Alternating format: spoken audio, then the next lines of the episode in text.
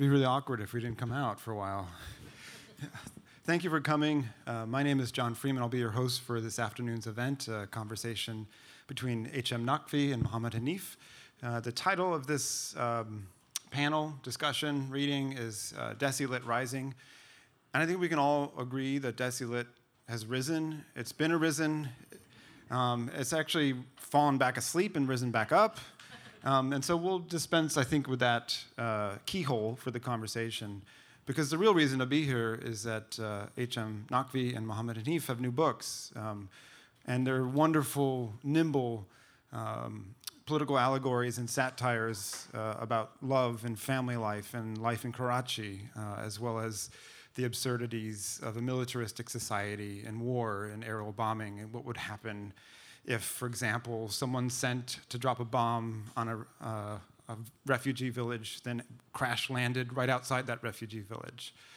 Um, the book I'm describing is Red Birds, which is Muhammad Hanif's third novel. It came out last uh, November in the UK. It's just out here in the US. And it begins when Ellie, who is an American F 15 pilot, crashes in the desert in an unnamed country uh, and wakes up um, crawling to safety uh, not far from the village he was supposed to bomb.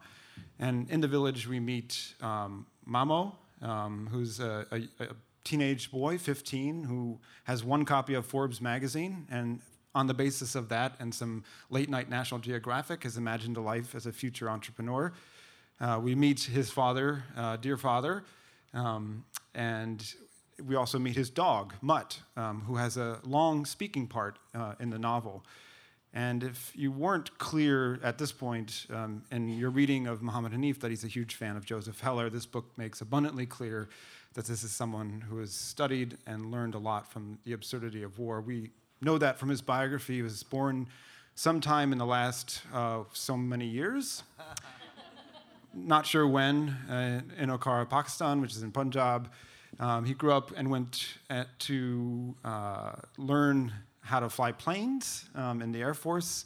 He was so good at it, they kicked him out, or he kicked himself out, um, and then moved to Karachi and became a journalist, um, and very happily at some point found himself in London, where he decided he was going to start writing novels. So he went to the University of East Anglia and started taking classes there.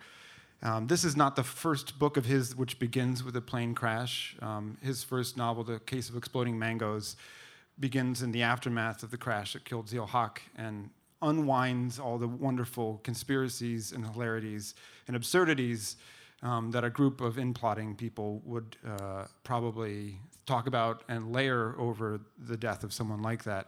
It was a finalist um, for the Guardian First Book Prize. It was longlisted for the Booker Prize, and it won the Commonwealth Prize. Um, he's also the, the, author of the novel, um, oh God, title is escaping me. This is what happens when you try to do it all in your head. Um, Our Lady of Alice Bhatti, which is a novel about a nurse in, in Karachi um, and all the things which happened to her. Um, we're also joined by H.M. Naqvi. Uh, his new book is called The Collected Works of Abdullah the Cossack, which is the life story as told to a kind of factotum about a 70 year old diabetic, lifelong bachelor who, on his 70th birthday or thereabouts, uh, learns that he is going to inherit a ward from his favorite jazz musician. Um, and he sets off into uh, what was going to be a fight with his brothers over the building that he lives in and that his family owns, which is kind of a crumbling relic of their former financial empire. Uh, but he falls in love. He becomes a kind of parent and along the way, he gets roped into um, doings of the mafia. Um, we zigzag all across Karachi through his life. Um, the book is footnoted with some of the best um, guidebook notes you will ever get about a city. Um, and in this uh, sprung poetry of H.M.'s prose, uh, the city is one of the main characters. It comes to life beautifully and hilariously. Um, he is also the author, as you probably know, of the 2010 novel Homeboy, which won the inaugural DSC Prize, which is about a down on his luck uh, former financial services officer named Chuck, who is driving a cab um, in the days uh, post 9 11. H.M. Naqvi was born sometime in the last so many years uh, in London, grew up in Karachi, was educated at Georgetown, dicked around somehow in the, in the slam poetry world, uh, wound up in that other dickish place, the financial services world, emerged with a heart, uh, went to Boston, learned how to write creatively through um, Ha Jin and other wonderful people. So I was writing since I was a child. He learned how to write better. Uh, from this university, um, and out of that time, he moved back to Karachi in 2007, where he's been writing about art, uh, writing reportage, but mostly writing these two fabulous, singular, hilarious, uh, and beautiful novels. It's a huge pleasure to be here with HM and Mohammed.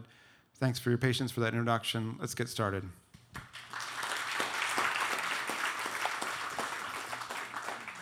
So I, I just want to start um, by trying not to kill humor by talking a little bit about uh, humor because I think in writing, uh, both of you could be categorized as absurdists, as satirists. You use humor, um, and yet, if any of you in the audience have edited work or written your own work, you know one of the hardest things in the world to do is to be funny on the page. And I want to ask you, you know, uh, how do you figure out to to time jokes to the context of a scenario and make something funny without, you know, in your case, making fun of the thing that you love, which is this city, this kind of society that um, your main character lives in. Hanif's uh, funnier than I am. Uh, perhaps you should ask him. Um, he'd be more cogent. I think, um, despite the sort of socio-cultural uh, history that you might find uh, uh, threaded through the selected works of Abdullah the Cossack um, and the, the footnotes. Uh, there are, I think, 184 of them. Um, the selected works of uh, Abdullah the Cossack is fundamentally a character-driven novel.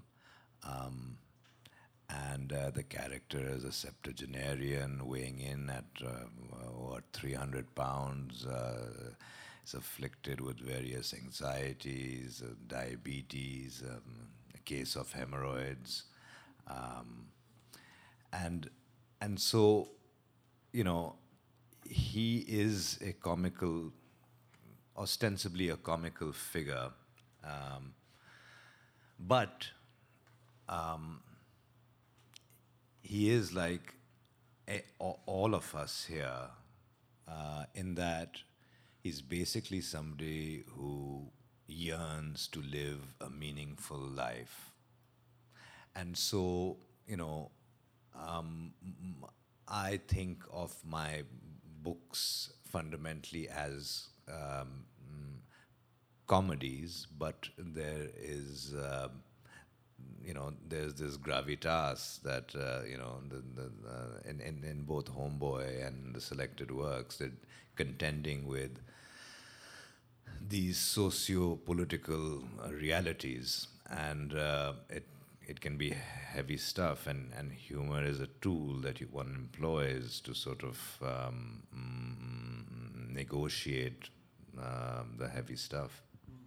But there, haven't you ever noticed this speech pattern where sometimes someone says something true, bitingly true, and then they say a joke to apologize it? And I feel like in your work, or in literary work in particular, um, you say something true in the, in the humor, and then say something serious after. And I, I wonder if you can talk a little bit about that kind of inversion, because the, you know what you described, hemorrhoids are always funny. Side story I once was driving with my brothers, and my girlfriend was in the back seat. My brothers forgot she was there, and they talked for 20 minutes about hemorrhoids. And she looked at me like, Is this what you guys talk about when we're not here? And I said, Yeah, pretty much. But you know, you described how a, person can kind of basically embody uh, and base, make possible lots of forms of humor. But humor is often driven by uh, absurdities, you know, the, the absurdities of corruption, the absurdities of, of a family at war with each other. And I, I wonder if you can talk about how you set up a book so that when you're using this kind of bumbling 300 pound you know bull in a china shop of a character you don't also accidentally you know run over the things that you're trying to carefully write about because this is you know a very deliberate and exquisite book um, Hanif, what do you think of uh, the selected works of Abdullah the Qasem? Yeah, no, it is very exquisite, as you say. I, I agree. Yeah. yeah, come on, go on. Uh, no, but, but about, about, about deploying humor. I think, you, I think you might have noticed that talking about humor is the most unfunny thing in the world. Yeah. Because, you know, how do you make joke? Like, you know. And uh, I think uh, I think people who do write humor or satire, uh, I think they're having a really hard time because basically we're being ruled by big bad jokes here in America. You have Trump. Like, how do you how do you make fun of him? I mean, I don't think anybody uh, can. We have similar leaders uh, uh, in Pakistan. Uh, that they are walking, talking uh, cartoons. My cartoonist friends are kind of basically going out of business. You know, what do you what do you do with the, with things like uh, this? So I I don't know. I think you might have noticed that in, in, in Pakistan and other places as well, increasingly, I think that's become something like people listen to comedians these days to educate themselves about world affairs. Somehow, you know, sort of jokes are being taken much more seriously than they ever were. And uh, in Pakistan, especially, I think that's the kind of mechanism that people have evolved, kind of dealing with the, dealing with with their lives, with dealing with their political situations. You can just walk out on the street and somebody on the corner will be giving like, you know, sort of very profound analysis of the existing political situation and basically it will be a, a joke. It will be quite uh, a, a, profound, uh, uh, profound one. And these jokes uh, travel, I sort of old enough to remember the pre kind of internet era when we had a military dictatorship and somebody will start a joke in Karachi and the next day you, you found yourself in Peshawar, which is the other corner of the country, you'll hear the same uh, joke. So, so you're basically surrounded by a bunch of jokers. You can't help it. So, so if you listen to them, you end up talking like uh, them. I think, yeah. One of the funny things about Red Birds is everyone in this novel talks in a form of bureaucratese. You know, the, the, the, the downed fighter pilot is continuously applying rules about halal uh, food preservation in, in, a part of the world where most people don't even have meat to eat. Um, and the, you know, the other main character, the teenage boy, is he's basically sounding like he wants to have a breakout session to describe verticals and possibilities for income growth when his major source of non-income is uh, is falcon hunting project. Um, talk a little bit about coming out of a background of, of the Air Force, where you probably were living in a blizzard of useless people and useless terms. I, I never I never crashed a plane. No, I I'm kind of. Uh, uh, yes, but increasingly, it's not just the it's not just the military speak. I I have, I don't know. You guys might have some idea that how many wars is uh, is America involved in right now. I don't know. People kind of tend to lose count, but we've found uh, we've invented a whole kind of uh, language to sort of to camouflage the the the banal kind of uh, uh, cruelties uh, that happen uh, in these uh, wars. So we kind of, you know, train our soldiers to be culturally kind of sensitive and respect their cultures. First, go and carry out a massacre, and then, you know, sort of say that, oh, we really uh, respect your culture and your, your religion. I think that happens. Uh, that happens uh, on the world stage increasingly. There's a whole kind of industry um, built around it, where we keep telling people that yes, we respect you, we respect your culture, we respect your religion, and then we go and bomb the shit out of them. Uh, and then we sort of keep saying those uh, polite uh, things to them Uh, so I think that's where it uh, you can we can just uh, you know sort of uh, turn on your news channel, any news channel, and from the comfort of your uh, living room, you can watch a war. And Americans have the luxury that they don't even have to tune into an international channel on any given day. There's a small massacre happening, I think, within your own uh, borders. Uh, so I think we've become kind of increasingly uh, used to it. So I think one of the one of the motivations behind the novel was to take the reader by the hand from the comfort of their home and then just kind of take them to some other place where people are uh, affected by our uh, art because we, we're very good at convincing ourselves that actually we're nice, sort of, you know, peace loving, tax paying people. If people are being killed all around the world, it's really got nothing to do with us. I'm just sitting in my living room having my dinner, you know, sort of my organic chicken. I'm kind of trying to save the planet. So I think there is that uh, there is that disconnect that we're very good at, and uh, I think that's what I was struggling against.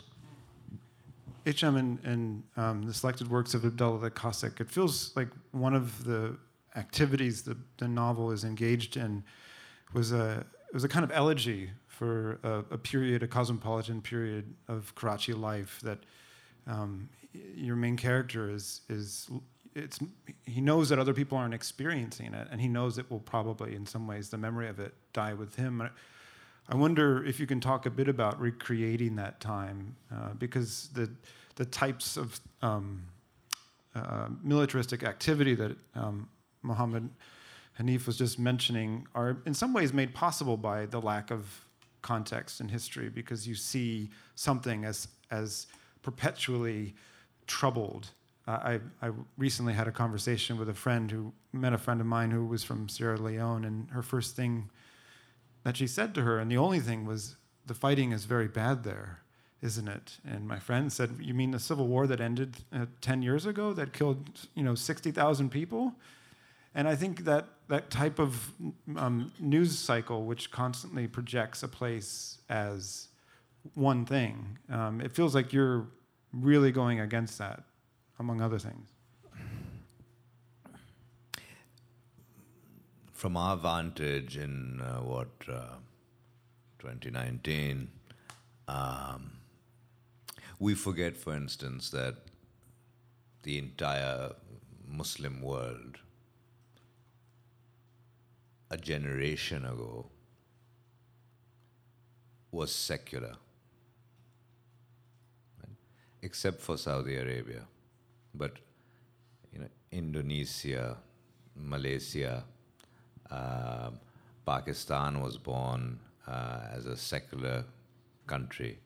Um, um, so, without that, without context, um, things don't make sense. Uh, and and and and um, to so that is, I mean, you know, for uh, like thoughtful uh, the, the, fellow who wrote the end of history and all this kind of, you know, I mean, Fukuyama, and I mean, as far as as far as Karachi goes and its past, um, it's a storied past. It uh, was uh, in pop in popular culture, uh, Indiana Jones flies through Karachi to to Cairo, right? Um, and um, um, you know, Bhowani Junction with Ava Gardner was set in Lahore.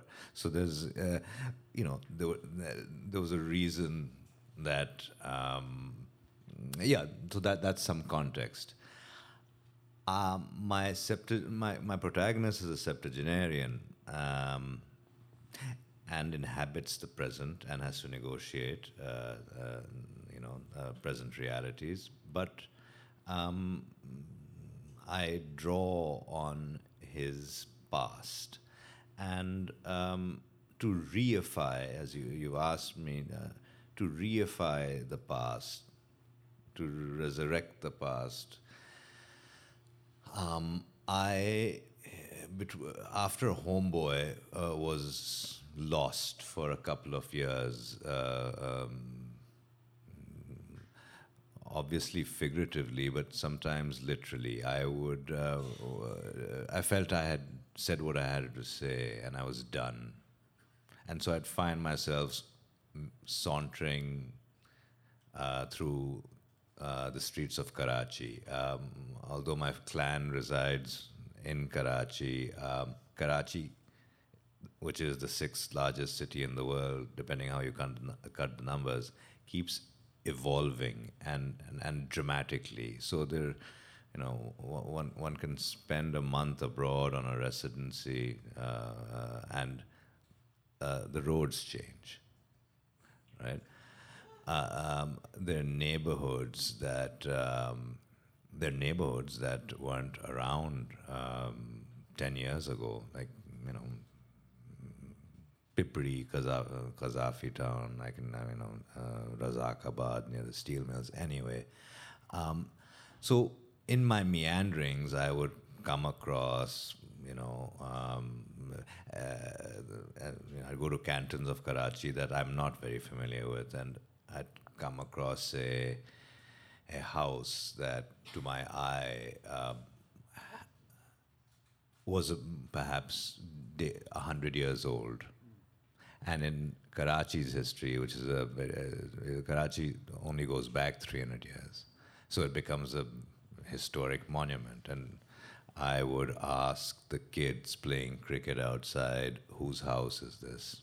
in this lovely sandstone house with this what would you would call like a uh, Indo-Anglican aesthetic, um, uh, and um, they would say so and so lives here. I'd go back, make some calls, try to try to make my uh, get an invitation.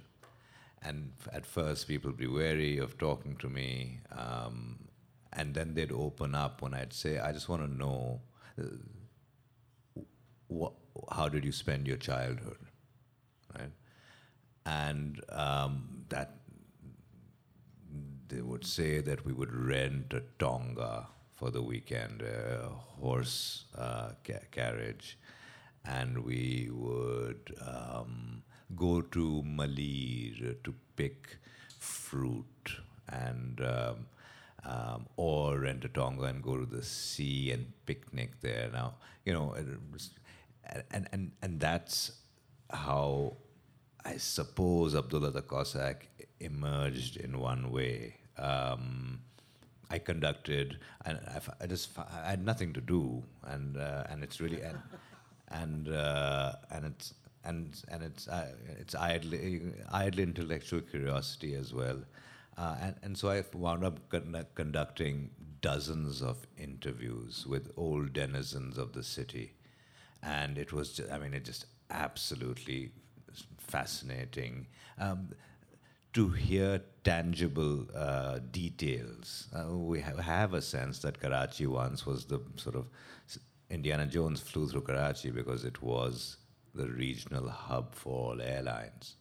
Um, it was a hub because you know Dizzy Gillespie would uh, sell out uh, concerts in Karachi. There was a vibrant jazz scene. Um, we had a, um, a, a, meaningful Jewish population, right? Uh, I went to the apartments, befriended the landlord, the son of the landlord, who uh, these gorgeous apartments where many, many Jews lived, and there was a synagogue down the street. Now, if you have no context, you just think of Karachi in Pakistan and in, a different way, but there is a context. And um, there's a, you know, there's, um, there's, there's, a certain cosmopolitanism um, that was of that time uh, Karachi still remains cosmopolitan in its own peculiar way. It's um, uh, the, one of the m- most cosmopolitan cities in South Asia, like Bombay is cosmopolitan. So that's you know that's I, that's how I went about doing it, and um, and it, it just it Yeah. In, Intizar Hussain uh, lived across this era. You know, he was writing in the 50s and 60s, and he died not too long ago. And you're really well read. And well, didn't he write a book about the mar- marriage broker in Karachi? Um, and I wonder, you know, he wrote essays and short stories, and um, Muhammad uh, Hanif, you also write political columns. And I wonder if, if either or both of you have any, um, you know, in living through the time that you're living in, where you have to publish more of your political journalism abroad, if you take any um, uh, inspiration from or cues from him as a figure, as, as someone who was politically engaged, but who was also kind of telling the story of Karachi in his, in his own work. Yeah, I think uh, he was a he was a, a, grand old man in Pakistani kind of uh, uh, establishment. Usually, kind of uh, they decide to kind of leave them uh, alone. Kind of you know, uh, they give them an award and kind of invite them occasionally to. so so he was he was from a class of writers who were kind of you know sort of who've always been there who are 90 years old and you know sort of and they also belong to that uh, uh the nice old world that uh, uh, that HM has been talking about when you know sort of but I think it's become a much harsher place. For example, I work as a journalist. Mm, till one year ago, I was able to quite freely publish within Pakistan. Now, one of my editors faces treason charges.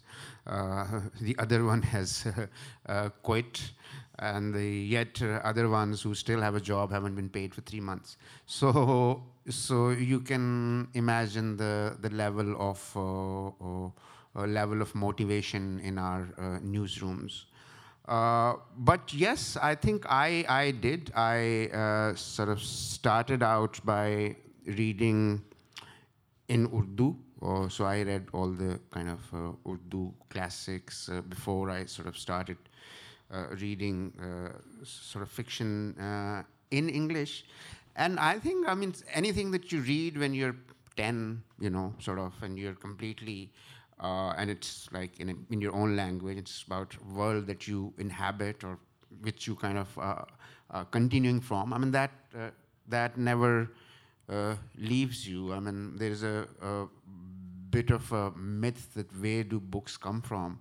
I mean, it's quite obvious they come from other books, uh, all the books that you've read. And they also come from your sort of lived experience. And that can be, you know, sort of, as in his case, going out and hanging out in nice houses, or as in my case, just like you know, hanging out in, in, in streets and uh, uh, and talking to jokers. Uh, so I think whatever we kind of you know read and whatever. Uh, uh, so in my case, it mostly uh, comes from people on the street because of my journalism. I've had to kind of you know I have to deal with them more like you know, more prosaic uh, level. Uh, so my kind of, I would say that it comes as much from from reading books of Intizar Hussain and Abdullah Hussain and, and other uh, sort of great Urdu writers, uh, but also from watching daytime television and, uh, you know, sort of uh, just hanging out in the bazaars and kind of, you know, picking up their, their language and their concerns. Do you feel any kind of, one of my favorite books of the last 35, 40 years of, from Pakistan was Sara Suleri's Meatless Days, mm-hmm. Which is an extraordinary book and, and so beautifully written. But it's, it's a book wrestling with nostalgia mm-hmm. to some degree, a nostalgia for the period you were just speaking about. And do you feel as a journalist who, you know, as, as someone who's worked as a journalist for as long as you had, because you worked in the Urdu service at BBC, do you, do you feel a kind of um, uh, not, not a desire to push against that nostalgia. I, I envy people who kind of have that luxury because uh, because there is a there's a certain kind of you know context as you say that you look at the pictures from 60s and 70s so you'll see Karachi, Kabul, uh, Cairo, Damascus.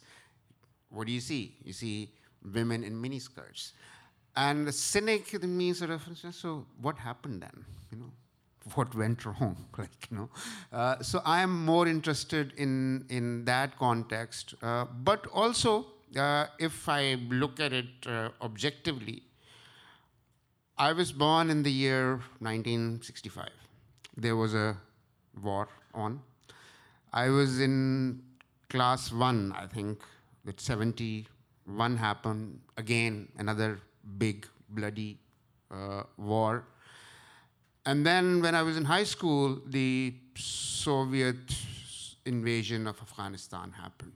Now, that war has continued for about 40 years. And whenever kind of people, young people especially, kind of say that, oh, all these troubles started after 9-11, uh, I have to remind them, no, they started when I was in class 8. And now my own son is going to the university and the war still has not ended. The peace talks were going on yesterday, and they've been going on for 40 uh, years. So sometimes you have to kind of uh, pause and think that, yes, okay, uh, uh we have evolved, our populations have doubled, our cities have, uh, uh, but we used to have a very old problem. And that hasn't gone away. It's not really just a, a, Pakistani problem. I mean, around the world, you've seen. Uh, I mean, what do we do when war starts?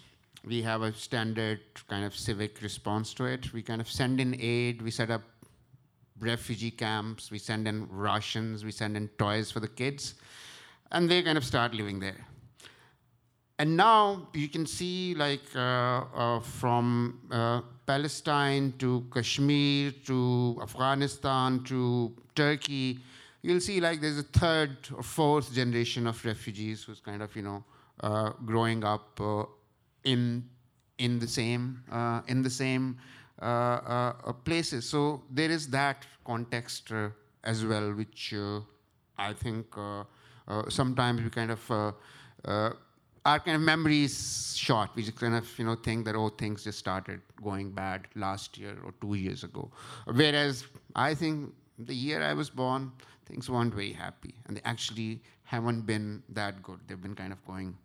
Uh, is uh, your novel is set in a nameless country? Uh, it's the first novel, you know, of the three that that because you've also written a book on Balochistan, a short nonfiction book. Mm-hmm. Um, did you put it in this kind of place inside your mind so that no one could uh, could give you grief about it? I mean, because you you are saying some very um, uh, some very sharp things about. I think, as as H.M. would agree with novels, like the most grief that you get is like from yourself, from the process of writing. There's nobody.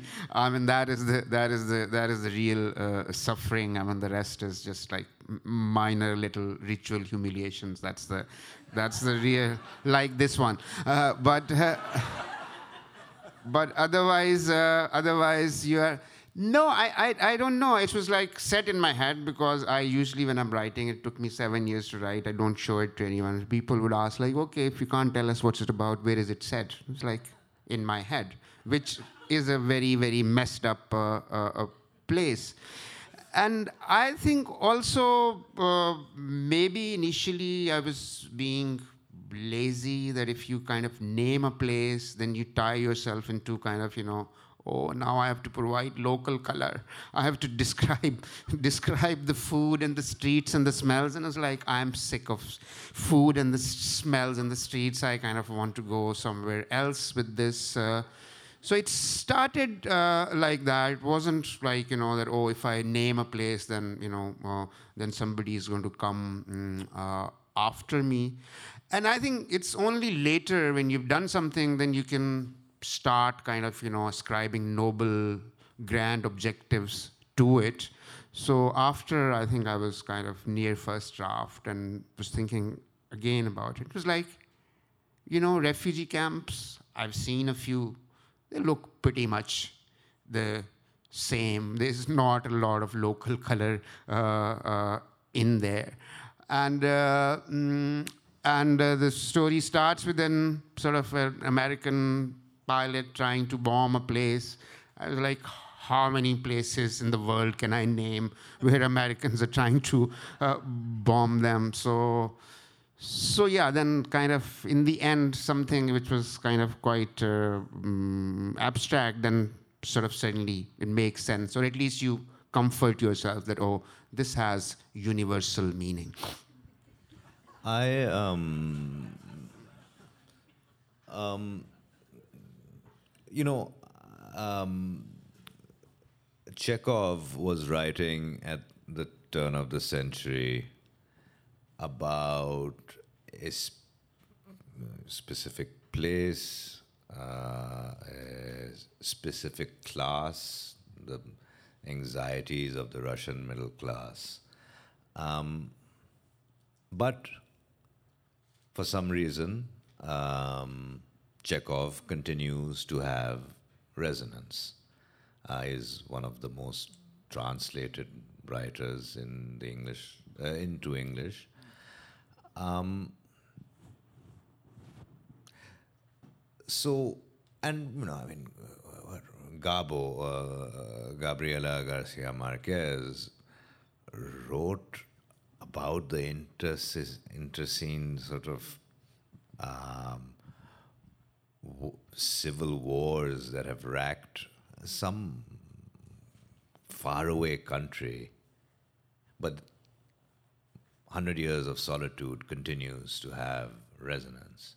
And so, you know, um, it's, it's not, it's, you know, I, I think great writing transcends or good writing transcends its immediate context. And it's it's not merely about place. And and obviously uh, there's also uh, you know the reader brings his or her own sensibilities to the to the work. And and and so novels can be read in many different ways. Um, um, Lolita can be read as an old randy old bastard uh, sort of who has this uh, uh, pedof- pedof- pedophilic ped- uh, tendencies.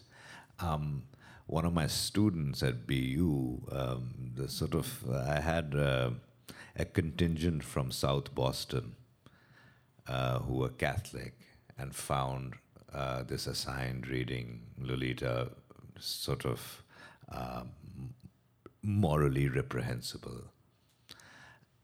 And so everybody read the same book, and but there was one uh, student of mine who raised her hand after this outrage had been expressed and said something that I hadn't even, I mean, I didn't think of um, as, as the professor, uh, that actually um, Lolita can be read as a metaphor for the old world trying to exert power on the new new world. Humbert being a represent sort of a, a personification of of uh, uh, you know old Europe and and and so I mean it, it, was just so I mean it's how you read a book as well and um, the selected works can be read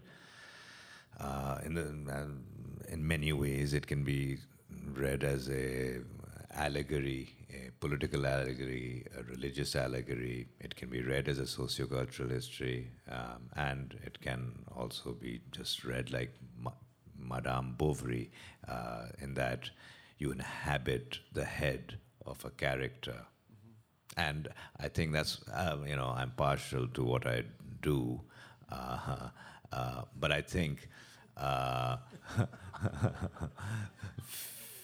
fiction is. Someone please tweet that. I'm partial to what I do, H.M. Naqvi.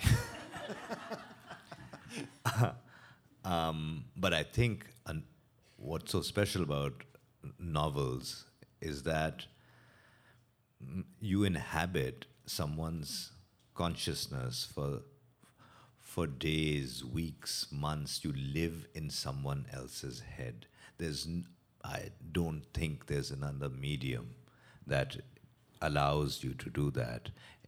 A, um, a, a television program lasts for for about 45 minutes, a movie um, an hour and a half. And in our relationships, you, you can be as close to your mother, your father, your children, your wife, but you can't inhabit their head. Not yet. but uh, what's peculiar about both of your books in that regard is that both of them are spoken to us. We hear his voice. And I'll come back to you with a question about this because I read somewhere that you write at night uh, until about four or five in the morning. And in one interview I read with you, you took a sleeping pill so that you could be awake during the daytime. So you were talking about how we read books differently, but you read a city differently based on when you go out in it. And when you were talking about when I take strolls around Karachi, I was thinking, like at 3:45 in the morning when you're done with work, because that's a very different city than you would see at, at 9:45. And in your book, we hear from multiple perspectives. Um, and I'm not just partial as a dog person, but the dog is brilliant. Over the course of this book, this dog goes from being, you know, just a believable dog to a very philosophical dog. And I, I, I wonder, as someone who's written librettos, you've written plays, you've written for TV, um, and you've written novels in the first person. Um, what's that kind of thing that you're trying to get? Um, when do you know you you sort of have a voice down? Uh, I think when you kind of uh, when you when you need to call your therapist, I think that's the time that you were you were because uh, uh, as I said, I was I'm writing, uh, so I don't show it to anyone like till the first draft is done, and uh, you're obviously always uh, stuck. And it, this took me seven years, so I had kind of started it, and then so, so HM has been so sometimes uh, mm, sort of in the evening when everybody's gone to sleep. So you sit in your little uh, garden and there is a, a dog sitting there uh, looking at you. And usually there comes a time at night when he basically says, "So what's up?" and you say, you know, the same old fucked up novel, not going anywhere. And I've had a, a sort of a, a sort of quite a, a series of heartbreaks uh, with dogs, so I try to keep them at a sort of emotionally distance. I don't. Uh, so I do have a dog, and I think I'm kind of uh, responsible. I take him for long walks and kind of you know, but I don't. Uh, I don't kind of you know. So this dog is sitting there night after night, looking at me, kind of you know. So he's like you know, and there was a dog in my book. Uh, who was there at some crucial junctures, but he was not allowed to talk as they should be, as I had learned in my life that you shouldn't listen to your dogs. And he would uh, mm, sit there like, you know, that, that you know what you have to do. And then that's when you think that you, because you've been sitting by yourself two, three years, nobody knows what you're thinking, what you're doing. And then you think that you're finally losing it because you know it's uh, not uh, this is not and then you sort of do the obvious thing you call up your therapist you do a couple of sessions and it's helpful i mean we should all try it but it, it still doesn't write your novel no because you end up in the same table with the same bloody dog still sitting there staring at you that what about me and then one day you kind of relent and you say okay can I, you know come on let's uh, let's see what you have to what you have to say. And, and, surprisingly, so it's, a, it's like one of those weird things that you shouldn't do. You know, I don't advise it. Uh, but, uh, but when you kind of do it, then, you know, sort of you try it out and then, and then you think that maybe there was, uh, it, it does uh, make sense in a weird uh, uh, kind of way. So, so yeah, I, I think the short answer is that he just barged uh, into the book, I had no plans. I resisted till the very last moment, but he was like, you know, he had to be in it, so he got it. Do you want to um, read from the book, and if not just from the book, maybe from Mutt's perspective? I, yeah.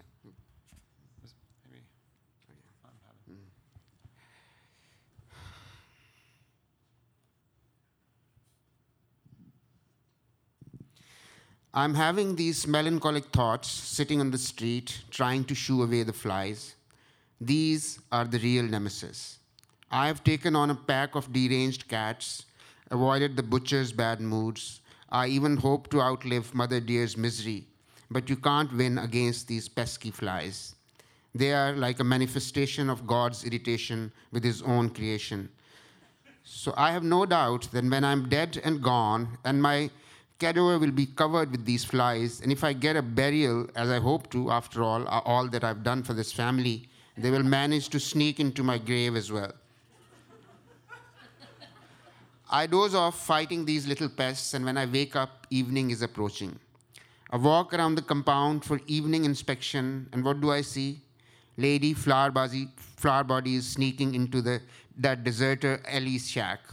When they decided to put him up in this plastic cubicle next to the main gate, I had a pang of nostalgia. This place was my own personal love in a past place. I thought this boiled cabbage would use it for some higher calling, but he is using it for the same purpose I used it for. Momo has deserted me for a rendezvous with her, and now it seems she has deserted Momo for a world class deserter.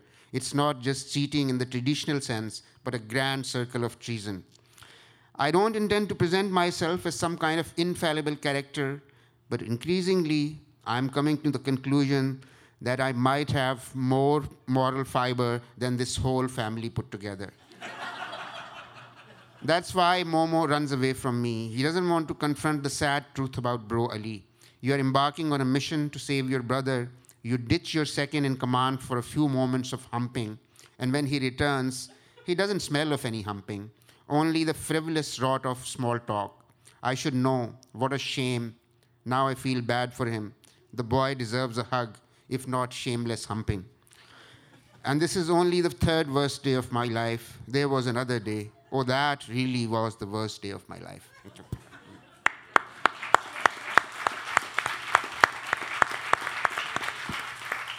So Bro Ali is is, is um, Momo's brother who has disappeared and gone to probably work for American contractors or the Amer- American military, or has been traded into that ex- exchange without his volition from his father It's unclear. And one of the things the book drives towards is that uh, that revelation.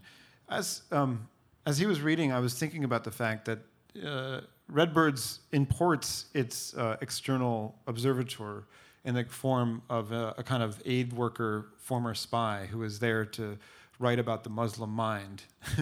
and she keeps interviewing Momo, asking questions, and he does a very good job of redirecting them back at, at her.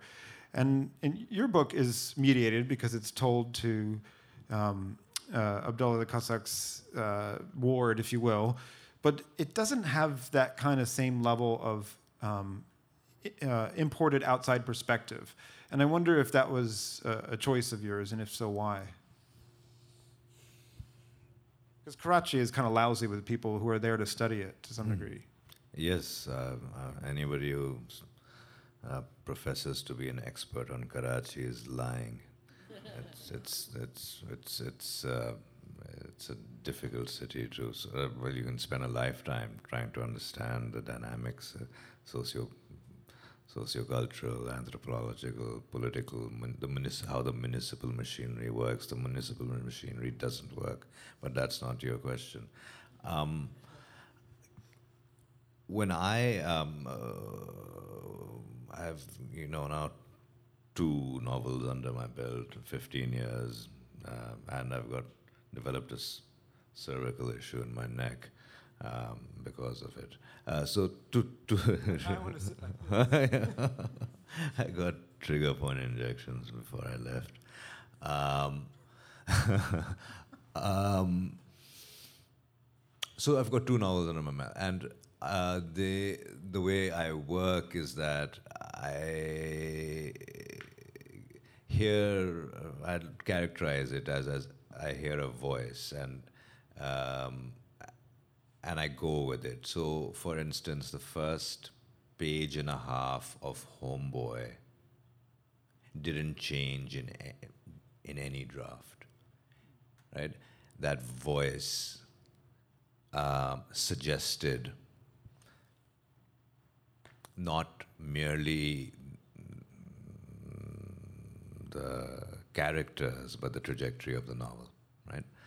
And with the selected works, also, I mean, I was sort of had, you know, done meandering the streets and. Um, and I mean, I, want, I meander the streets often, but in this in this particular way that I was going about it, um, one night I was actually in um, on, on, the uh, on Seaview, um, and it was late at night. It was one or two in the morning. Uh, I was sitting with some friends, and I felt compelled to leave. And I got home, and I was, and I started writing, and it was as if I was transcribing a voice. And voice, especially in the first person, is fundamentally an extension of character. And so it was the voice that suggested who Abdullah the Cossack was. Um, it was the voice, it was an eccentric voice, it was peppered with anachronisms. Um, and, and again, the first page and a half um, has, hasn't changed since that night. Um, and yeah. Do you want to read the first page and a half? Yeah, sure. He made that very easy.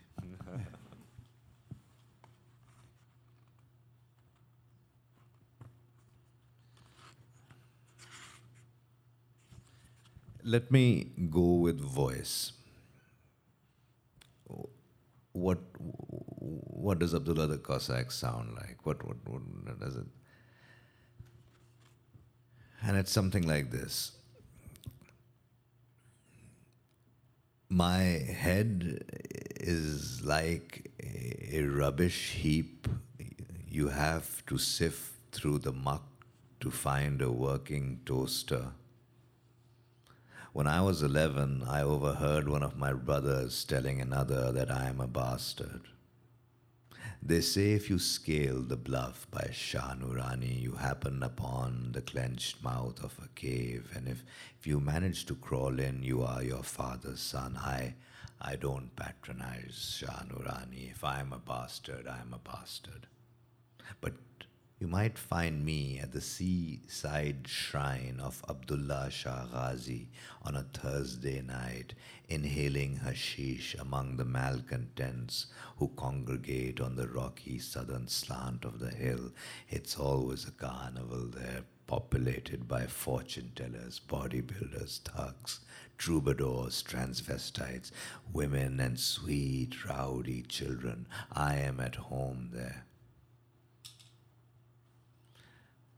But when I enter the cool confines of Agha's supermarket to purchase smoked Gouda, uh, shoppers part to give me way.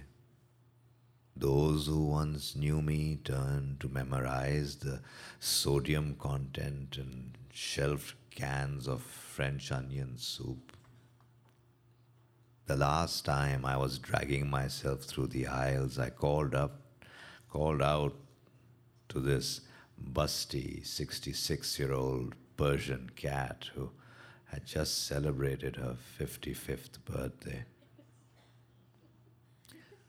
Although married to a portly patrician now, she would be at the Olympus in the old days, making eyes at the young men with carnations fixed in their lapels. When I hooted, Sweetie, she paused for a moment as if crossing off the loaf of bread on the list in her head.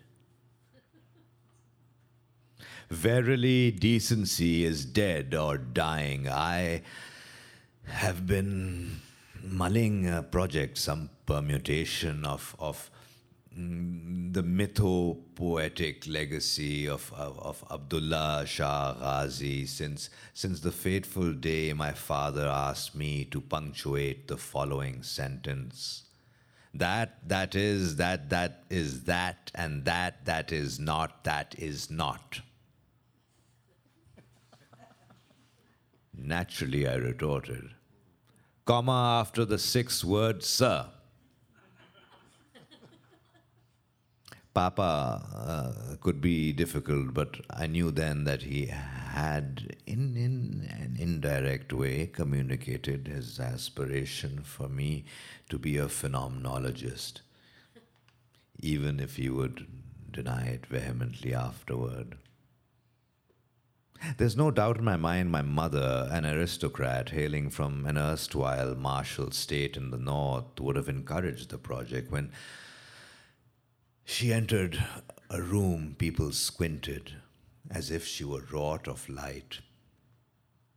If I close my eyes, I can recall hers sunny and blue like the sea at Sonmiani.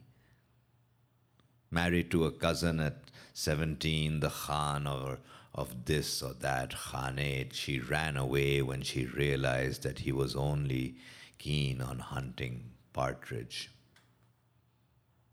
She met Papa at the Olympus in 29 when visiting an aunt twice removed for high tea. She had five sons with rhyming names Hidayatullah, Bakaullah, Abdullah, Fazlullah, and Rahimullah.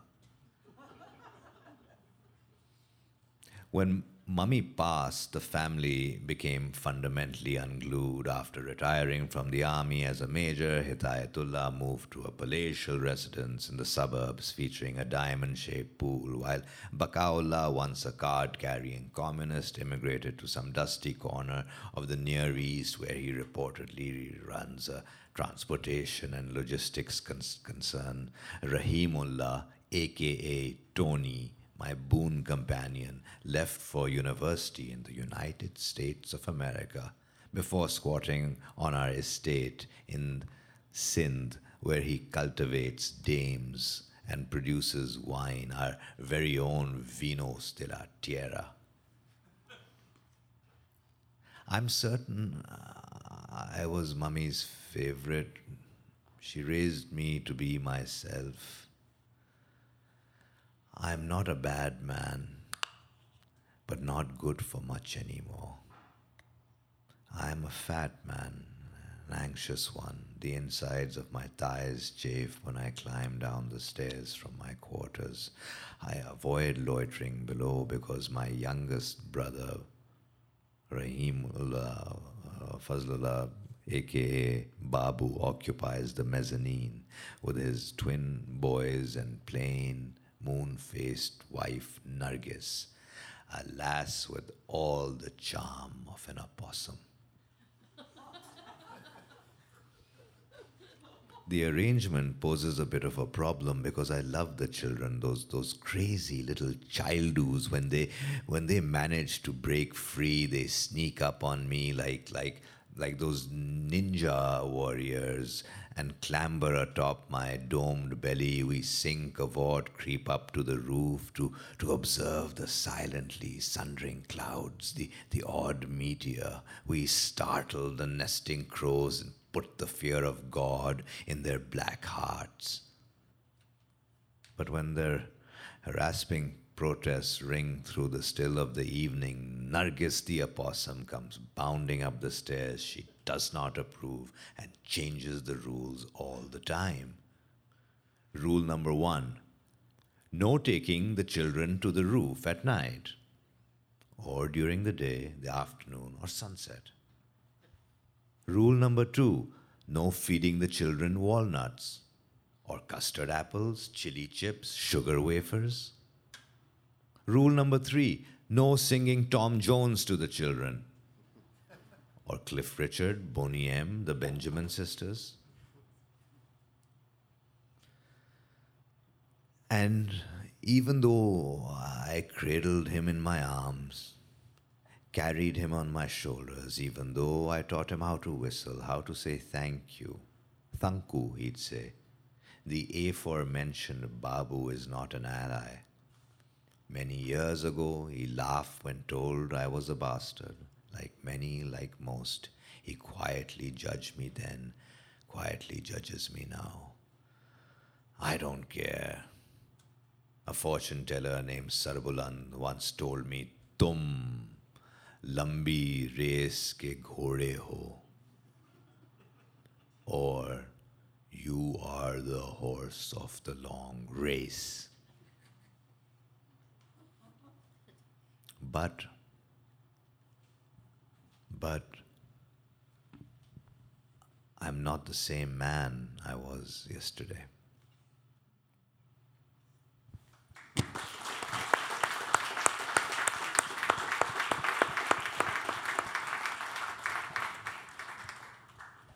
Um, one thing we haven't talked about is that I don't think it's too much of a stretch to say this this book is also a love story.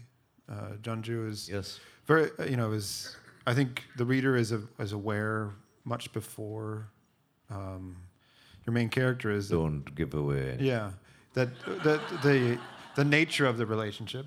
And in your case, you've got a dog which loves its owner. You have a brother who loves his brother. You have a father who loves his missing son, and you have a downed American pilot who misses his wife somewhere in the U.S. And I wonder if you can talk a little bit about threading love stories through the you know the nougat of of humor um, and and political satire and and you know why why do it? I mean, because the Our Lady of of Alice Bhatti was also kind of a love story, and I don't think as many people saw it because they saw the the um, the other things, the mafia violence and whatnot. In uh, our family, um, you know, my grandparents, my aunts uh, would uh, spout verse, verse, Urdu verses, um, sitting down, getting up. mm, Uh, you know, putting their socks on. There's an app verse by must be a app verse by Ghalib on about putting socks on. Um, and uh, they say that uh, you know it has been said that Urdu is a language invented for poets, um, um, and in Urdu, in the tradition of in Urdu poetry, love is um, it's it's profane and divine. It, it's um, it's uh, it any any poem can uh, has this peculiar uh, facet where uh, the lover is talking to the beloved and um, or, or, or, or, or, thinking about the beloved and it can be profane love or the beloved could be God. Right? And so love in the Urdu literary tradition has the, this uh, variety of metaphor intrinsic to it. And I, I mean, and so that's something that is, eh, you know, I've, it's in my blood. Um, um, and I- so the love story in the Cossack in the selected works can actually be read in, in, in different ways. And, and, you know, um, you, you know, uh, you have hit upon the, two of the most, uh, you know, humor and love are, are sort of are uh, universal and, and, and, and those are and, and, and I think those are really um, those are the sorts of things that compel those love and humor compel me and and and uh, yeah How many? I mean, I don't know how many editors there are here, but one of the things I find it um, most distressing about submissions and, is when there's neither. It's not funny, and there's no love story. And I think, what, Exactly. from what fresh hell does this come? And I thought, oh, reality. Now, did, but what? Do, you want to respond to what, what he just said about? Yeah, no, sadly, I don't come from that grand Urdu literary tradition. So I just have to make shit up. It's not in my blood at all. Uh,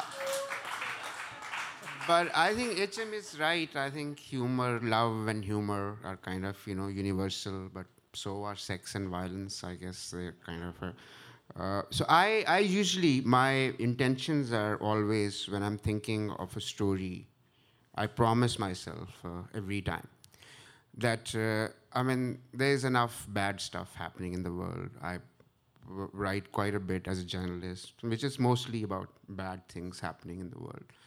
So I was like, since you're going to be spending mm, a few years doing this, why not create something nice? Why not, you know, sort of uh, where people kind of fall in love and, you know, sort of other interesting things uh, uh, happen. And I always try, like, you know, that why, since this is a little universe that you're creating, why can't you just like you know be a nicer version of god and not let bad things happen you know sort of after all you're creating your own universe uh, but uh, but I don't know. Like by the time and I uh, by the time I get to page 15, somebody dies a horrible death, or somebody cheats on somebody, or somebody kind of uh, is thinking of cheating on somebody or betraying somebody.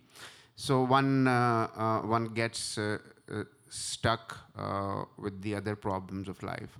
But my intention has always been mm, to to write about to write about love and hopefully write about it in a sort of in a nice, lovely, uh, life affirming kind of way. But it doesn't, like life, it doesn't always work out like that. we kind of, we mess up things. Yeah. Um, I um, don't want the, uh, to, for, for you to have the impression that, uh, uh that there's no um, violence or or or, uh, or darkness. There's in um, you know bo- in both Home Boy and selected works. There's there's not a hell of a lot of sex, but there's a good amount of violence. So um, and um, and there's love. There's when you were talking about Karachi, I just thought of this. Uh, Karachi is like those you don't know. It's like a huge, big city. So a few years ago, there was like some some weird news agency ran this flash that uh, the Taliban leader Mullah Omar is in Karachi. Uh, so some Italian journalist of all the people in the world calls me up and he say, "Oh, have you seen this?" I said, "Yes." He said, "Do you know anything?" I said, "I have no idea. He's never called me. I've never met him. I'm the last person to know." So he said, "But you wrote somewhere about Karachi." He said, "I live here." He said, "And I kind of moved here when I was young." He said, can I just do a brief interview with you about Karachi? Like, what's it like living here? I said, yeah, sure. I can just talk and talk about Karachi. So he came over and he kind of asked me, like, you know, when did I move here? What did I first do? And he said, what do you like about it? So I said, I come from a small town. And what I like about Karachi is that you can be completely uh, anonymous, so nobody cares if you actually live here or not. So he said, that means that Mullah Omar could be here. I was like, fuck off. Uh, well, we've got a few minutes left, and I, I, I feel like um, we, we maybe can't end entirely on a love story, but um, given the topic it, and the fact that um, I don't know if you're coming from Boston or Karachi. Are you from me? Or London? Where are you coming? Where am I coming? Yeah, where did you fly here from? Karachi. And you as well. So, assuming that not all of us here are from Karachi, and that you might have information that is Karachi based. Can you talk about someone whose work you've read recently in, in Pakistan, who we that who maybe um, the audience may not know about? Because you know, I think everyone here has probably read some Kamila Shamsie and some Mohsin Hamid and some Nadeem Aslam and et cetera, et cetera, et cetera. But is there someone who you've seen um, read or read their books where you think, you know, I I, uh, uh, I mean, I. Uh, uh You're better read, than I am. HM's book. Uh, I mean, a couple of years ago, when uh, he was kind enough to show it to me when it was in a draft form. So that was like very much like a big kind of you know Karachi book. my friend Hassan Mujtaba, although he lives in New York, but he's a poet and he kind of writes so beautifully and lyrically and kind of, you know, uh, with a lot of love and humor about Karachi. And I recently read an Urdu novel uh, uh, by a, young uh, journalist. Uh, uh, it's called Char Darwesh or Kachwa. How would you translate it? Like, yeah. So that again is is was, was very funny, very kind of raw, very moving, and uh, I believe that it's going to be translated uh, uh, into English. So hopefully, uh, some of you will get to uh, get to read it. Yeah. When I, when I was growing up, um, there were in English um, two and a half times I came across Karachi represented in in in fiction. Um, London, for instance, a city I don't know particularly well, uh, uh, but Hanif has spent time there. Um, when I first came to London, it was somewhat familiar because of Dickens. And so, you know, and New York, uh, Walt, from Walt Whitman to uh, Catcher in the Rye to Bright Lights, Big City, it exists in a literary discourse. Mm. Karachi peculiarly doesn't, uh, there's this gaping lacuna, and, and, and so mm, it was exciting to me when, as a child, I came across Adam Zameenzad's The Thirteenth House and Zeba mm, Sadiq's 38 Bahadrabad. And Suleri wrote an essay in Granta. Yeah, it's a great essay. Yeah, it is. So that and I, it, it, was it was sort of uh, very exciting to to, to see uh, this and in uh, Karachi has figured in, in Urdu literature, um, uh, uh, but it, it, it, it, was peculiar to see it uh, in, in, in, in, English. Um, but now there's so many novels. Uh, in the last decade, there are, you know, there is the there, there, there is something that you can term the Karachi novel. So. Um, young, uh, well, Bilal Tanveer wrote Scatter is Too Great and translated a book called Love in Chakiwara, which if you haven't read, you must read. It's funny as hell, and it's a and it's and it's an excellent translation. And then there's Sabah Imtiaz, Karachi, Karachi, You're Killing Me. There is uh, Omar Shahid Hamid, who uh, has written a trilogy, and uh, you know, I work really slow 15 years, I've only man- been able to manage two books. And Omar has put out three in like four years or something. And, uh, and so, so there, there is this, you, you couldn't, there, there was no Karachi novel. There is, there's been a New York novel, there's been a London, London novel, but now there is, uh, I would posit, uh, a Karachi novel. Well, um, there is a Karachi novel on the table over there next to a unnamed city uh, refugee camp novel um, called Red Birds. Um, H.M. Naqvi and Mohammed Hanif have been really lovely to, to talk with us um, and to um, expose a bit about what their thinking has been. Um, does anybody have any questions for either of them? Um, there's a, a, mic floating around on the. Uh, on your on your right. Oh, on sorry, on your left. Yeah, just just raise your hands, or just start speaking, and they'll catch up to you.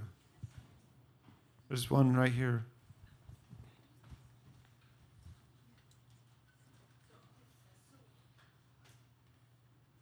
We've been talking about Karachi novels and um, you know the kind of humor that I really liked, um, the Lahore sort of humor in Moni Mohsin's books. Do you think that kind of humor is still possible? I mean, can you still come up with that? And that's for Mr. Mohammed Hanif. And, I mean, I, the Moni Mohsen style of, you know, satire and humor, like Diary of a Social Butterfly and all that, the sort of Lahore humor. Do you think that's still possible to write that kind of stuff and, you know, get away with it? I mean, getting away with, like, it's not like robbing a bank. It's like, right? Surely you can get away with writing whatever you write. And Moni has a unique voice. She's, she's, she's great. I don't think anybody can even try to copy her. But uh, but yeah, surely. I mean, um, there are other people who kind of writing very very funny um, stuff and and getting away with it. Yeah, it is possible. There's another question of the woman in the pink sweater. Although uh, Mon, uh, one of my favorite books by Moni is uh, the End of Innocence, which is uh, an account of. Uh, this is not funny at all. It's, it's very sad, yeah. Yeah. Uh, uh, one of the wars that you grew up with um, uh, through the perspective of a child. Which is technically also a somewhat complicated feat. A question for Mr. Hanif. Did you, I, I know you grew up reading Urdu literature. Did you ever consider writing in Urdu, or what drove the choice to write in English? I do write in Urdu. I do uh, uh, a lot of journalism in Urdu. I've written some plays, screenplays in Urdu. Uh, uh, and uh, Urdu novels, I, I, I don't have read Urdu novels, but then, uh, then mostly uh, there are f- very few great Urdu novels. And the problem with reading novels is that when you start reading them, even if they are Russian or, or, or, or Spanish or Arabic, you end up reading them in English. So, and I grew up kind of reading all, all these novels, and then your head is kind of full of all these novels, stories that you've written in English. And the chances are that when you sit down to write a novel, you'll kind of uh, end up uh, writing mm, like, you know, sort of in a language in which you've been inspired a lot. Also, you can't really make a living writing Urdu novels, so that's a slight problem. There's a question in the back. so much. There's a uh, there isn't a lot of writing happening in, in terms of uh, short stories. I wonder what you think of this because, uh, especially in South Asia, there's been uh, the you know the legacy of Manto and uh, uh, Chughtai and so on. But is it just a matter of sales, or is it uh, frankly that this genre is you know dying out? There are lots of short stories being written in Urdu and, and Sindhi and, uh, and Hindi, from what I know, and Bengali. I think short stories are being written lots and lots. I, I don't know. There are probably not very many short stories being written in English, and you probably, as an editor, would know what the, what's, what's up with that. We have a lot of universities here, and so everyone learns to write on the short story and develops usually a, a body of work of short stories, even if they're meant to be novelists. And all those universities are connected to literary journals like the Kenyon Review or Virginia Quarterly. And so, in that cosmology, you develop by simple virtue of training writers a lot of short story collections. On top of which, in this country, uh, a lot of the glossy magazines, whether it was Life or you know Saturday Review or the New Yorker, used to be able to make a living. John Cheever did, Kurt Vonnegut did, writing. Updike? Updike did, writing short stories, mostly men, um, but there were a few women doing it, and basically you could make a living uh, as that. And I think in, in when I went to Karachi in 2010, there was a, a short story prize that I think Faiza Sultan Khan was involved in that was affiliated maybe with um, a bookstore.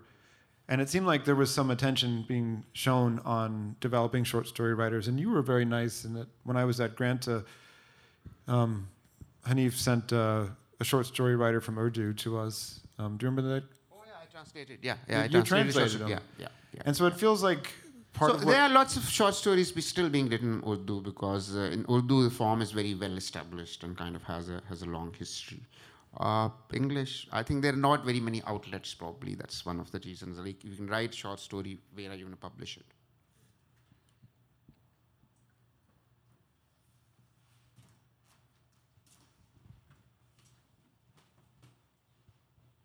Hello, my, my question is uh, directed to Mr. Naqvi. Uh, you just said at the outset of conversation that Pakistan was born as a secular country. This could be a nice fictional one-liner, and the history tells us just opposite. That there were, as we know, there were two countries in the world which came into being on the basis of religion. One is Israel, and the other is Pakistan. Yet, our, pa- the last page of your passport says, valid for all countries in the world except Israel. And, I will, and just to put the record straight, the country called Pakistan came into being. So is that a que- Pakistan ka matlab kya la ilaha illallah. is that a question? Yes. Would you would you would you elaborate it? Or That's- it Pa- seems, Pakistan it was seems, born it, as a it country. seems more like a comment um, and a sort of uh, a, um, sort of uh, political philosophy. But technically, Pakistan was born as the Republic of Pakistan. It was uh, subsequent to the objective re- resolution that Pakistan became the Islamic Republic, right? So you're technically n- not quite correct.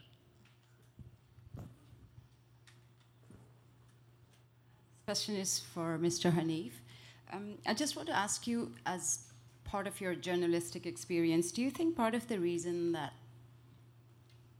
we feel that things haven't improved in Pakistan and they just keep on going down is because those who can afford to move out of it, who are, let's say, the voice of reason, or who are educated, or who are more secular, or mm. that way inclined, they find it just easier to plunk themselves somewhere else and have a happy life for themselves. No, the really smart ones have a very happy life there as well. They just send their children abroad, and you know, sort of uh, the even smarter ones send their wives to Canada and live there. Uh, uh, so I, I, I, don't think diaspora is like a huge, uh, uh, huge issue. Uh, it's it's just that we've kind of evolved in a way that we kind of there's a certain class which thrives, sort of basically, because everybody else is kind of kept uh, in this uh, in this misery. So so there's a sort of uh, you know it's, it's not it's not like a bad place for everyone. Surely there are like people who kind of uh, lead really nice lives which they wouldn't be able to lead anywhere else in the world. Uh, mm. it's a bad place to live in. I think things don't improve there because a certain set of people that could change things. I I I very much uh, doubt. I kind of uh, I've lived uh, abroad myself. Um, HM has lived abroad. I think uh, it's just that uh, that like many diaspora kind of people, we think that we are probably somehow better or special, and if we had stayed, we could have. So I have my I have my doubts. I I I, I don't think it would have uh, made much of a difference. In fact, their politics seems to be kind of slightly worse than their their kind of you know folks uh, back home. So I, I really don't have any high hopes of the, after the last elections. Lots of people were threatening to come back, and it's like, no, please stay wherever you are. Serve your adopted country. We can just manage without you. Hi, sir. How are you doing? I was one, I was thinking about your comment about uh, mini skirts and what went wrong, and then I was thinking about how oftentimes when I've uh, read books with male protagonists, and even in the example you gave, characters often when they refer to women or observations of women, uh, focus on their looks or their charm, like the charm of a possum or the Persian cat. Do you feel a sense of responsibility when you write about women, female characters, to to change that idea that women are nothing beyond miniskirts or burqas? And how was that experience for you when you're writing the character of Al- Alice? Did that come up, that feeling of responsibility to change that mindset? Thank you. I think this is one of the most difficult thing to say that actually what I meant was this. But what I said was exactly that whenever our secular past is kind of presented to us, it is just pictures of uh, clubs and women in night skirts, and somehow we managed to believe that we had a much better past. That is the representation that we are given. And you know, sort of, you can find lots of features and, and things about this. And I mentioned certain cities in certain places, and that's how they were depicted. Uh, with Alice Bhatti, of course, I went through lots and lots of like, you know, how are you allowed to write as a mm, as a middle-aged man? Are you allowed to write about uh, about uh, a young professional uh, woman? So yeah, there was a lot of doubt, and there was uh, a lot of uh, angst. Uh, but uh, it's only now up to the readers to kind of decide whether you know sort of they find it uh, they find it offensive uh, or uh, uh, not. I think uh, yeah, so I mean, you can't write something like this like offhandedly. You have to, you have to kind of uh, think about these things, and I, I did. Um,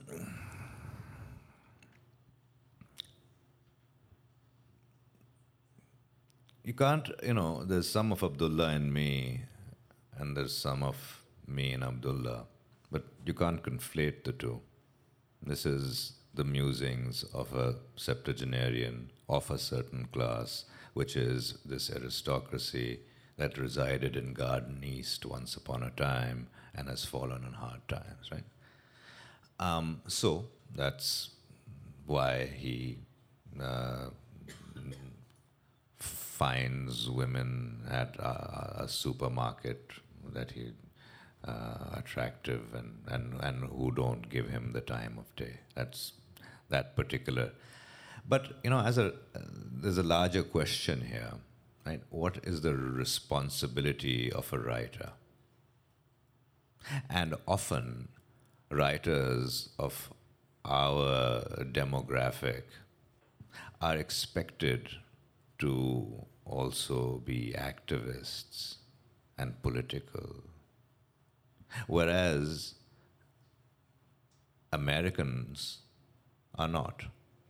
So, I mean, Updike can be as misogynist as he likes, and he is, um, uh, by critical consensus, a, one of the great uh, novelists of the writers of in, in the canon, in right? And Roth, uh, Roth is famously misogynistic.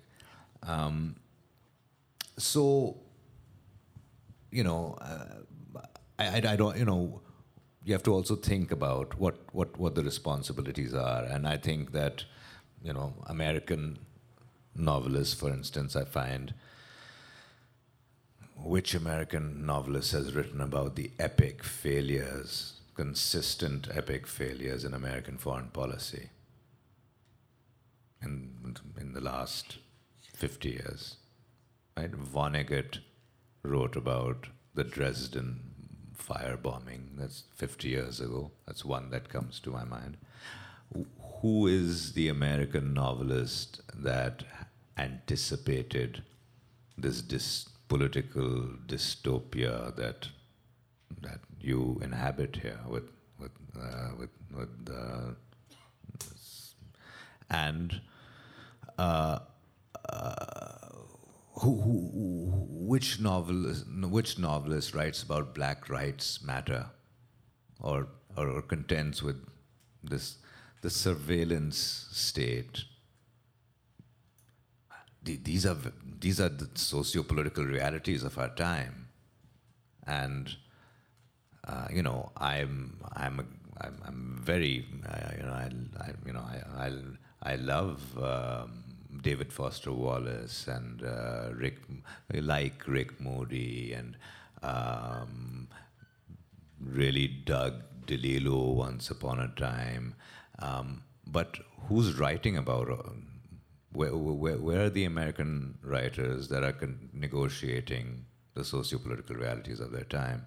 And why, are, wh- wh- wh- why should we be the ones to, um, to fight the fight.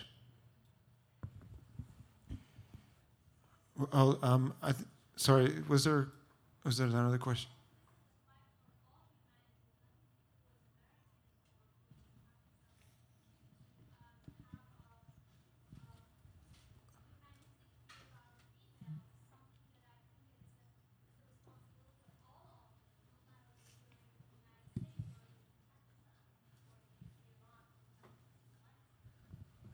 Yes, I think I think in fiction, uh, women should be treated with respect, and so should um, men, and so should uh, Caucasians, and so should um, Asians. And yes, it's a it's a lovely lovely sentiment that you expressed. I think um, we're running short on time. Um, the, you were just speaking about the, the there's a lovely question um, and the responsibility of the writer and um, Mohammed Hanif and H.M. Naqvi have gone beyond their responsibilities by coming up on stage and having to articulate what it is they're doing rather than just simply doing it and um, enjoying the billions of dollars they make in royalties, um, which they enjoy as 37 year olds. Um, I want to thank you for being a very attentive audience, for your questions. Um, please check out their books, and thank you to PEN, thank you, Mohammed Hanif, and H.M. Naqvi.